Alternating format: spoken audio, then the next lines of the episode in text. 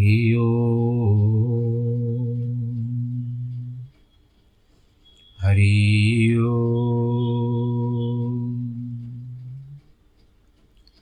हरियो।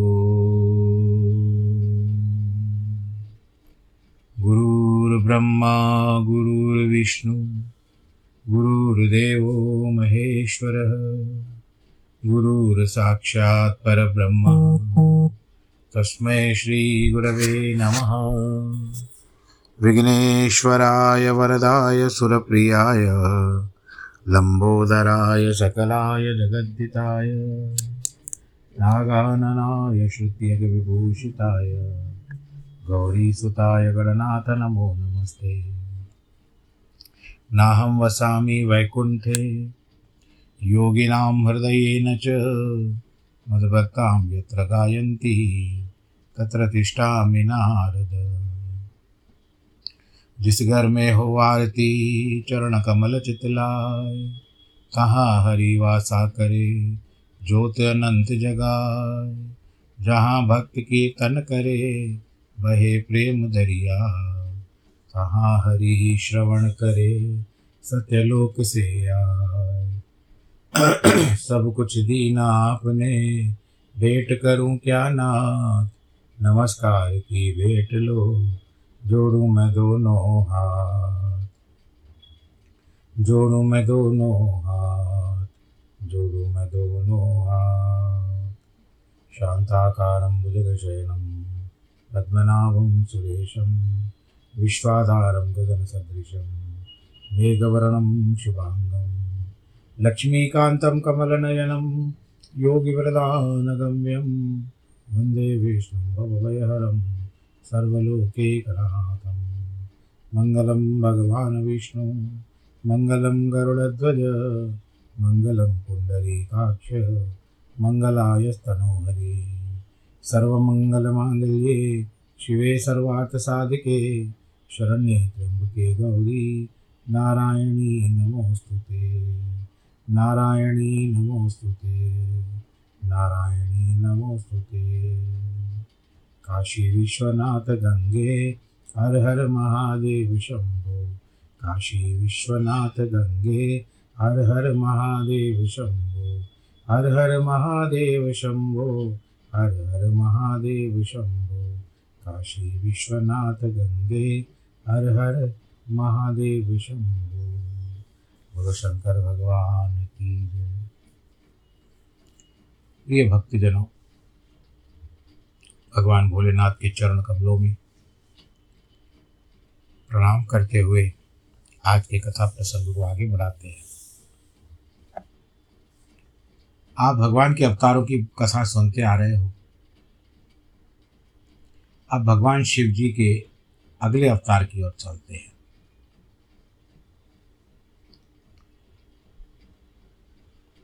उसके बाद वैश्यनाथ अवतार का वर्णन करके नंदीश्वर के द्विजय और द्विजेश अवतार का प्रसंग बताते जिन नृप्रश्रेष्ठ नृप्रश्रेष्ठ यानी राजा श्रेष्ठ, नृप कहते हैं राजा को।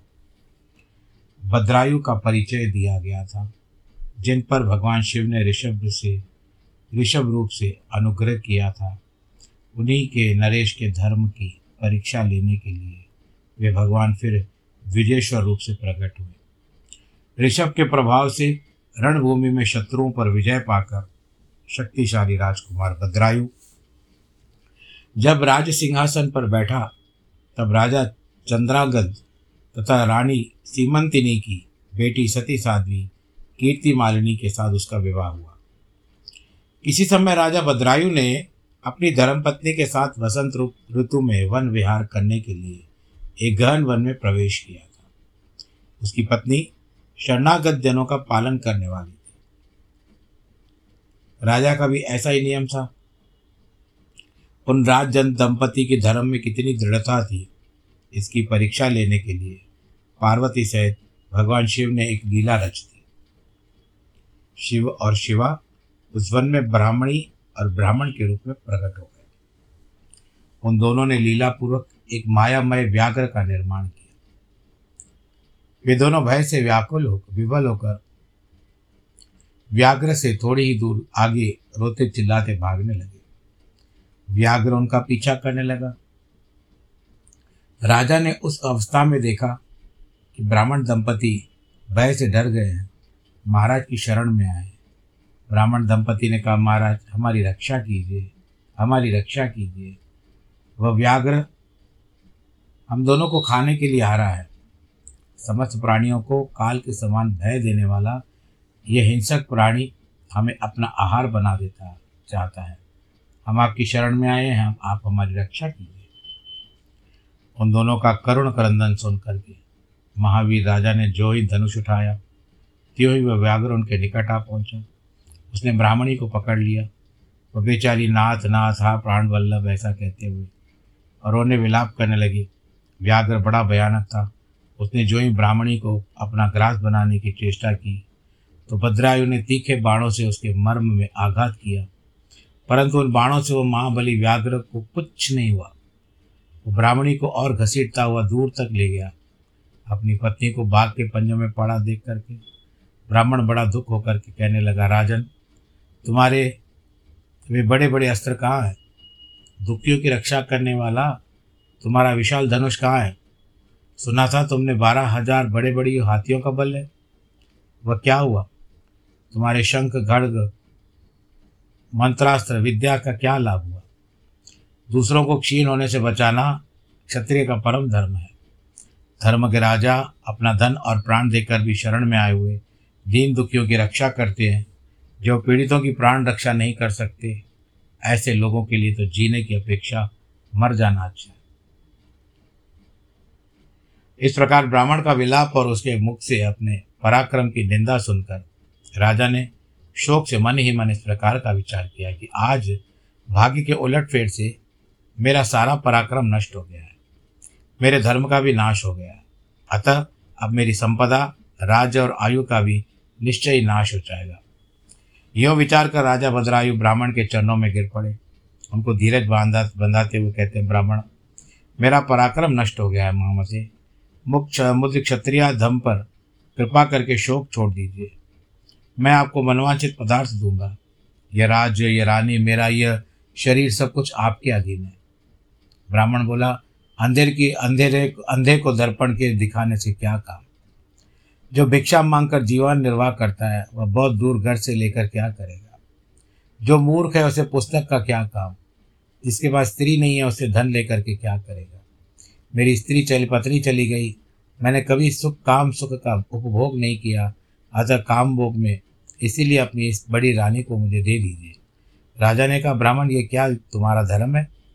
क्या तुम्हारे गुरु ने यही उपदेश दिया है? क्या तुम नहीं जानते कि पराई स्त्री स्पर्श स्वर्ग एवं सुयश की हानि करने वाली होती है। पर स्त्री के भोग से जो पाप कमाया जाता है, उसे सैकड़ों प्रायश्चितों द्वारा भी धोया नहीं जा सकता। ब्राह्मण बोलते, राजन, मैं अपनी तपस्या से भयंकर ब्रह्म हत्या और मदिरा पान जैसे पाप को भी नाश कर डालूँगा। फिर पर स्त्री संगम किस गिनती में है? अतः आप अपनी इस भार्या को मुझे अवश्य दे दीजिए। नहीं तो आपको नर्क में जाना पड़ेगा। ब्राह्मण की बात को सुनकर राजा ने मनी मन विचार किया कि ब्राह्मण के प्राणों की रक्षा न करने से महापाप होगा, अतः इससे बचने के लिए पत्नी को दे डालना ही श्रेष्ठ है। इस श्रेष्ठ ब्राह्मण को अपनी पत्नी देकर मैं पाप से मुक्त हो जाऊँगा, अग्नि में प्रवेश कर जाऊँगा। मनी मन ऐसा निश्चय करके राजा ने आग जलाई और ब्राह्मण को बुलाकर उसने अपनी पत्नी को दे दिया। उसके बाद स्नान करके पवित्र हो देवताओं को प्रणाम करके उन्होंने अग्नि की दो बार परिक्रमा की। एकाग्रचित होकर भगवान शिव का ध्यान किया। उस प्रकार राजा को अग्नि में गिरने के लिए उद्यत देकर जगतपति भगवान विश्वनाथ वहाँ पर प्रकट हो गए। उनके पाँच थे मस्तक पर चंद्रकला आभूषण काम दे रही थी। कुछ कुछ पीले रंग की जटा लटकी हुई थी। वे कोटि कोटि सूर्यों के समान तेजस्वी थे। हाथों में त्रिशूल खटवा खड़ग खड़ग कुठार ढाल, मृग, अभय वरत और पिनाक धारण किए हुए बैल की पीठ पर बैठे हुए भगवान नीलकंठ को। राजा ने अपने सामने प्रत्यक्ष देखा। उनके दर्शन चित आनंद से युक्त होकर राजा भद्रायु ने हाथ जोड़ करके स्तवन किया। आज एक भजन कहने का मन हो रहा है भगवान भोलेनाथ जी के लिए, क्योंकि ये जो दर्शन हो रहा है ना, जिस तरह से यहाँ पर दर्शन बताया गया है, उसमें बड़ा आनंद आएगा। भजन को इस तरह से, क्योंकि होली का त्यौहार है, आने वाला है होली तो मैंने एक बहुत वर्ष पहले एक भजन बनाया था। तो उस भजन के जो बनाया है, आपके सामने रखने का प्रयत्न करूँगा। और ये मेरा भजन जो है यूट्यूब पर भी बड़ा प्रसिद्ध है। आप सब लोग सुनिएगा। तेरी जय हो शंभुनाथ, तेरी जय हो भोलेनाथ, तू है शंकर और जग से निराला रे। तेरी जय हो शंभुनाथ, तेरी जय हो भोलेनाथ, तू है शंकर और जग से निराला रे। तुझे जग ये कहे, भोला भाला रे। तुझे जग ये कहे, भोला भाला रे। भक्तों की लेता सार, भव से भी देता पार। भक्तों की लेता सार, भव से भी देता पार। पिता पिता, तू विष का प्याला रे।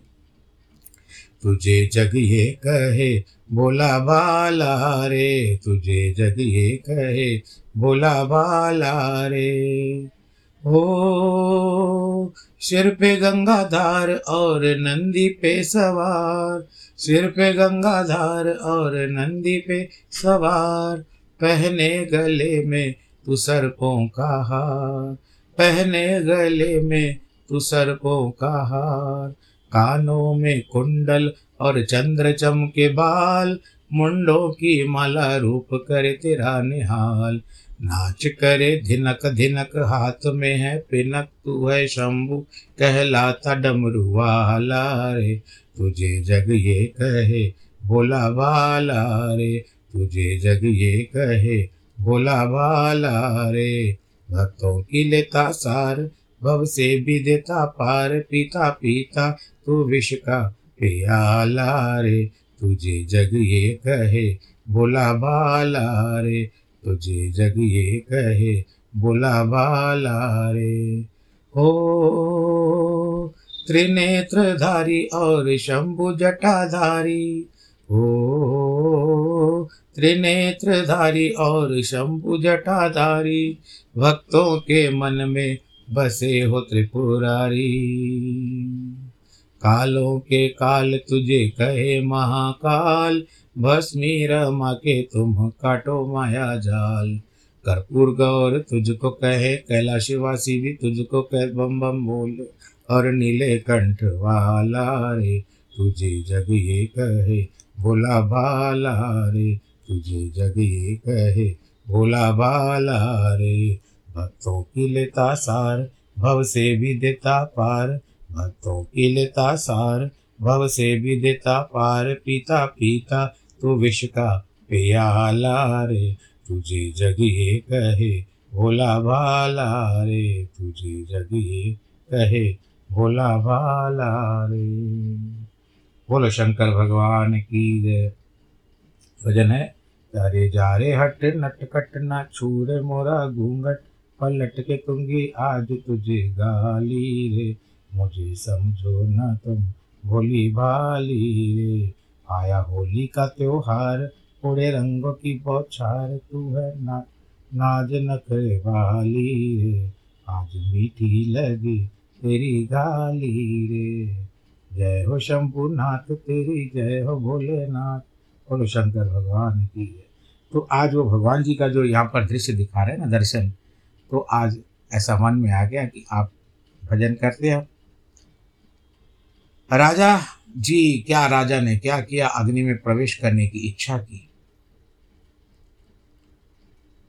तो भगवान शंकर जी का स्वरूप देख करके, राजा हाथ जोड़ करके, भगवान भोलेनाथ और माता पार्वती अब दोनों सामने ठहरे। महेश्वर ने कहा, तुमने इस अन्य भाव चिंतन न करके, जो सदा सर्वदा मेरा पूजन किया है, तुम्हारी भक्ति के कारण और तुम्हारे द्वारा की हुई इस पवित्र स्तुति को सुनकर मैं बहुत प्रसन्न हुआ हूँ। तुम्हारे भक्तिभाव से परीक्षा के लिए मैं स्वयं ब्राह्मण बनकर आया था। जिस व्याघ्र ने ग्रस लिया था, वह ब्राह्मणी और कोई नहीं, ये गिरिराज नंदिनी उमा देवी थी। तुम्हारे बाण मारने से भी उसके शरीर को चोट नहीं पहुँची।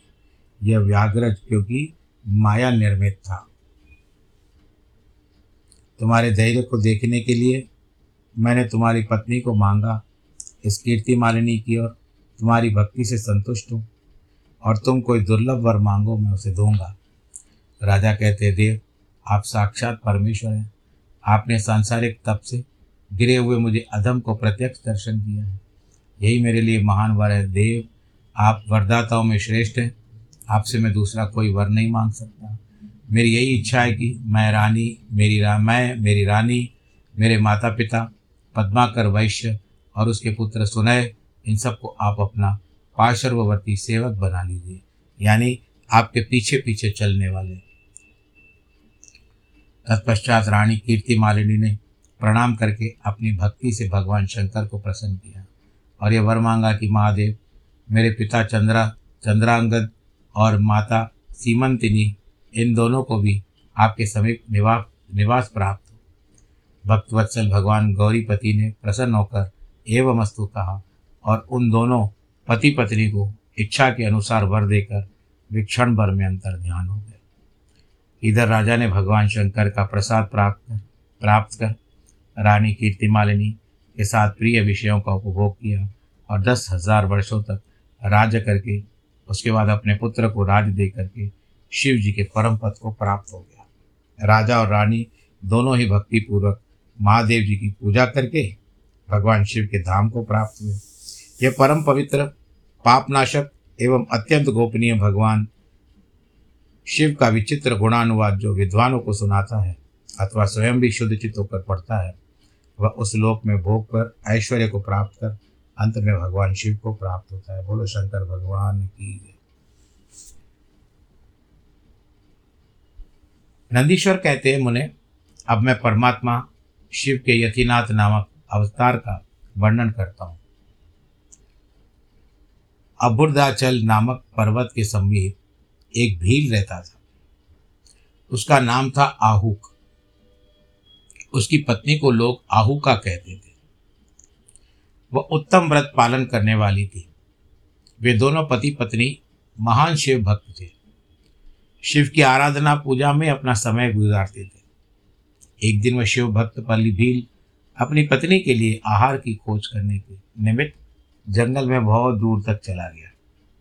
इसी समय संध्या काल में भील की परीक्षा लेने के लिए भगवान शंकर सन्यासी का रूप धारण करके उनके घर में आए। इतने में ही उस घर का मालिक भील भी चला आया और उसने बड़े प्रेम से उन यतिराज का पूजन किया। उसके मनोभाव की परीक्षा लेने के लिए उन यतीश्वर ने दीणवाणी में कहा, भील, आज रात यहाँ रहने के लिए मुझे स्थान दे दो। सवेरा होते ही मैं चला जाऊँगा। तुम्हारा सदा कल्याण हो। भील बोलता है, स्वामी जी, आप ठीक कहते हैं। तथापि फिर भी मेरी बात सुन लीजिए। मेरा घर स्थान तो बहुत छोटा है। फिर उसको आप कैसे रह सकते हो? भील की बात सुन करके स्वामी जी वहाँ से चले जाने को उद्यत हुए। ठीक है भाई, नहीं रहना चाहते मुझे रोकना नहीं चाहते हो। तुम्हारी इच्छा नहीं है, मैं तुम्हारे घर में रहूँ। तो मैं जाता हूँ। ऐसा कह दिया। तब भीलिनी ने कहा, प्राणनाथ, आप स्वामी को स्थान दे दीजिए। घर आए हुए अतिथि को निराश न लौटाइए। अन्यथा हमारे ग्रस्त धर्म के पालन में बाधा पहुंचेगी। देखिए, ये उस समय की बात है। अतिथि देवो भव। आने वाले का स्वागत किया जाता था। रहते थे, पर आज ये सब बातें चलती नहीं साधु कोई भी आए किस रूप में आता है पता नहीं। और कुछ लूटपाट करके चला जाए, मैं दोष नहीं देता हूँ। जानबूझ करके छद्म वेश में भी आ सकते हैं, कोई चोर डाकू आ सकता है। छद्म वेश में आ सकता है वो। आकर के बहुत कुछ लूटपाट करके ले जा सकता है। तो ये उस समय की बात है। तो अभी तो कलयुग चल रहा है। आज अपना अपने के ऊपर विश्वास नहीं करता है। तो अतिथि की बात तो बहुत दूर।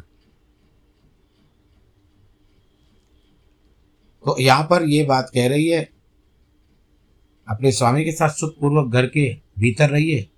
मैं बड़े बड़े अस्त्र शस्त्र लेकर के बाढ़ खड़ी रहूँगी। पत्नी की बात सुनकर भील ने कहा, स्त्री को घर से बाहर निकाल कर मैं भीतर कैसे रह सकता हूँ? सन्यासी जी का अन्यत्र जाना भी मेरे लिए अधर्म कारक होगा यही दोनों ही कार्य एक गृहस्थ के लिए सर्वथा अनुचित है। अतः मुझे ही घर के बाहर रहना चाहिए। जो होना होगा देख लेंगे। यह सोचकर आग्रह करके उसने स्त्री को और सन्यासी को सानंद घर के भीतर रख लिया। स्वयं वह भील अपने आयुध पास रख करके घर के बाहर खड़ा हो गया। रात में जंगली क्रूर एवं हिंसक पशु उसे पीड़ा देने लगे। उसने भी यथाशक्ति उनसे बचने के लिए महान यत्न किया। इस तरह यत्न करता हुआ भील बलवान होकर भी प्रारब्ध प्रेरित हिंसक पशुओं के बलपूर्वक खा लिया गया। प्रातःकाल उठकर जब यति ने देखा कि हिंसक पशुओं ने वनवासी भील को खा डाला है, तब उन्हें बड़ा दुख हुआ। सन्यासी को दुखी देखकर भीलनी दुख से व्याकुल होने पर भी धैर्यपूर्वक कहती है स्वामी जी आप दुखी किस लिए हो रहे हैं? इस भीलराज को तो इस समय कल्याण ही हुआ। ये धन्य और कृतार्थ हो गए, जो इन्हें ऐसी मृत्यु प्राप्त हुई। मैं चिता की आग में जलकर इनका अनुसरण करूँगी। आप प्रसन्नतापूर्वक मेरे लिए एक चिता तैयार कर ले, क्योंकि स्वामी का अनुसरण करना स्त्रियों के लिए सनातन धर्म है। यह सुनकर सन्यासी जी ने स्वयं चिता बनाई। तैयार की और भीलनी ने अपने धर्म के अनुसार उसमें प्रवेश किया। उस समय भगवान शंकर अपने साक्षात स्वरूप से उनके सामने प्रकट हो गए। उसकी प्रशंसा करते हुए कहते, तुम धन्य हो। मैं तुम पर प्रसन्न हूँ। तुम इच्छानुसार वरदान मांगो। मेरे लिए कुछ भी अधे नहीं है। भगवान शंकर का परम आनंद दायक वचन सुन करके बिलनी को थोड़ा सुख मिला कि किसी प्रकार की सुधि नहीं रही। इतनी आत्मविभोर हो गई थी। उसकी उस अवस्था का लक्ष्य करके भगवान शंकर ने प्रसन्न हुए और कहा, वर मांगो, मेरा जो यति रूप है यह भावी जन्म से हंस रूप में प्रकट होगा और प्रसन्नतापूर्वक तुम दोनों का परस्पर सहयोग कराएगा। वह भील निषद देशी उत्तम, राजधानी में राजा वीर, वीरसेन का श्रेष्ठ पुत्र होगा। उस समय नल के नाम से इसकी विख्याति होगी। तुम विदर्भ नमक नगर में भीमराज की पुत्री दमयंती हो जाओगी। तुम दोनों मिलकर राजभोग भोगने के पश्चात मोक्ष प्राप्त करोगे, जो बड़े बड़े योगेश्वरों के लिए भी दुर्लभ है। नंदीश्वर कहते कि मुने ऐसा कहकर भगवान शिव जी उस समय लिंग के रूप में वहाँ स्थित हो गए। वह भील अपने धर्म से विचलित नहीं हुआ था, अतः उसी के नाम पर लिंग को अचलेश संज्ञा दी गई थी।